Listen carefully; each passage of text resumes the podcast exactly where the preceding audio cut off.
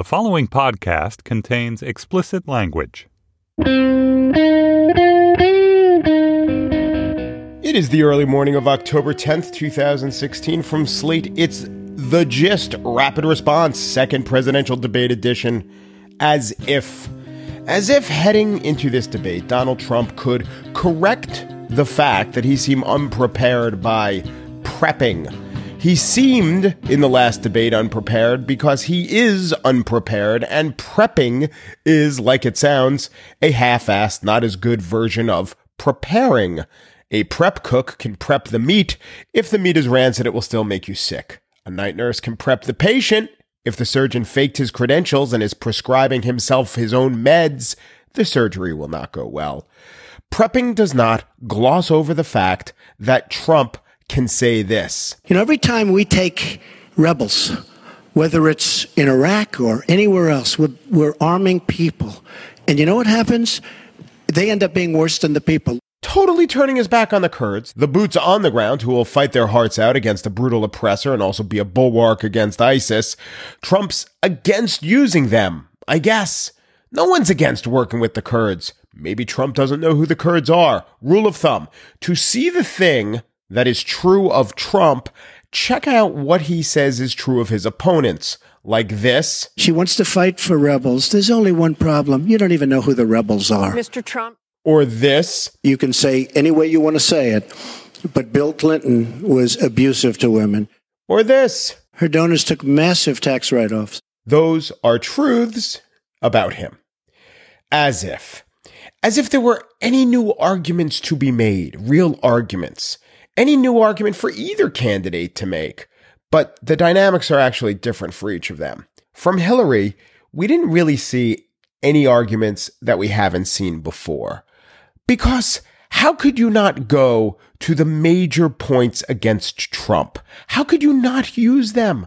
How could you not point out his chumminess with Putin? Anytime anything wrong happens, they like to say the Russians, the Russians. She doesn't know if it's the Russians doing the hacking. Maybe there is no hacking. Except, yes, they did hack.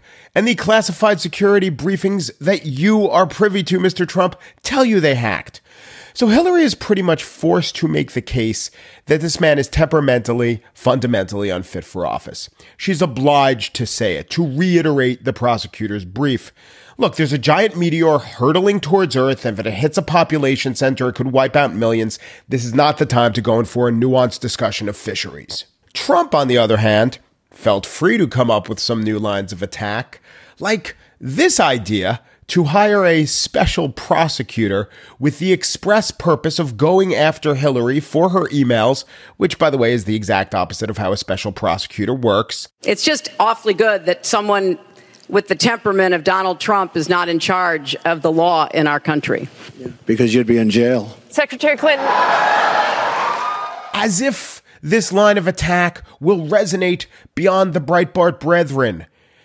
If the promise, I will jail Hillary Clinton, will motivate a voter, that voter's not an undecided voter. Why didn't all the outraged senators or the congressmen who are so against Hillary not being indicted think of this before? Right? Why didn't Darrell Issa? Why didn't Trey Gowdy? Oh, I know why. Because they know it will plunge the country into banana republic madness. I guess Trump would say that he's just such a bright guy with such new ideas. No one thought of this before. I think the Occam's razor is more like he has no idea how government works. He has no idea how the world works. Or my original point, he doesn't really understand how voters other than the Republican base work. People do not think Hillary is truthful. That is a fact. But the majority of Americans do not want a president who will ignore the FBI director and indict anyway. America wants the loser of the presidential election to go away, not go to jail. As if, as if the town hall format was some inherent sodium pentothal like we've all been sold. You can't, we've been told, easily brush off the concerns of the common citizen. Well, you can roll over their questions like a panzer division. We now go to Gorbah Hamed with a question for both candidates. Hi.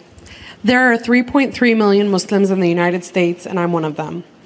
You've mentioned working with Muslim nations, but with Islamophobia on the rise, how will you help people like me deal with the consequences of being labeled as a threat to the country after the election is over? Trump's answer to combating Islamophobia, by the way, was that the San Bernardino shooters' neighbors should have called them in, but they were too politically correct to do so. No, didn't happen, but fine. But I want to say this part. As if Gorbah Hamed is an undecided voter. Really? A Muslim American who's on the fence about these two candidates? There were about 25 people in the audience. They were all selected by Gallup. They were supposed to be undecided voters. Now, by my count, there were four African Americans in the audience. That is a decent approximation of the black vote in America as a whole, but I find it hard to believe that that's an accurate representation of the undecided vote. Polls show 0, 1, 2% of African Americans will vote for Trump, but this audience of undecided indicated that 12% or so of their members were African American. There was, by my account, one undecided white woman who was called upon to ask a question that happens to be the demographic that will sway this election, to the extent that this election can still be swayed. But I will concede that the people playing undecided voters on TV do not have to be perfectly representative of who the real undecided voters are. But it is nice when something like that happens. The questions asked in this debate were fine questions, but there was no moment of connection between questioner and candidate, either candidate, any candidate, and that has happened in the past.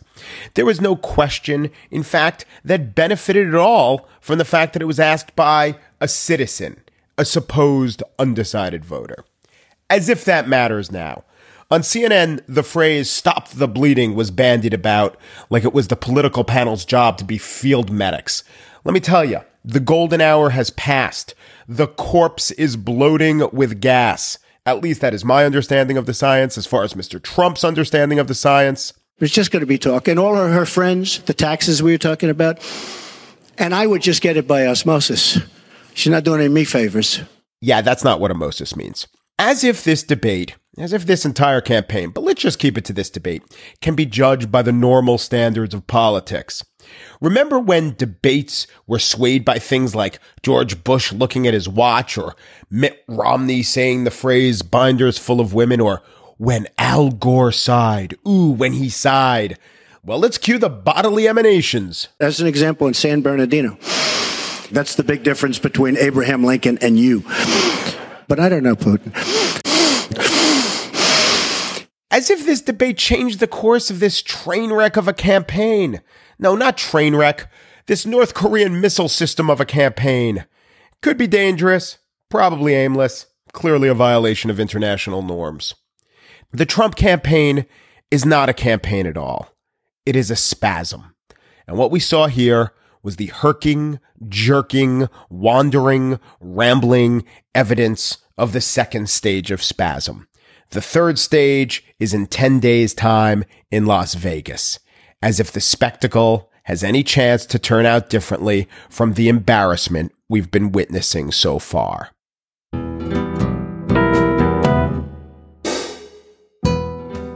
That's it for the rapid response. We're going to Vegas. Mary Wilson and Chris Berube produced this special episode. We'll be back with more full length gists this whole week. Um Peru de Peru du Peru, and thanks for listening.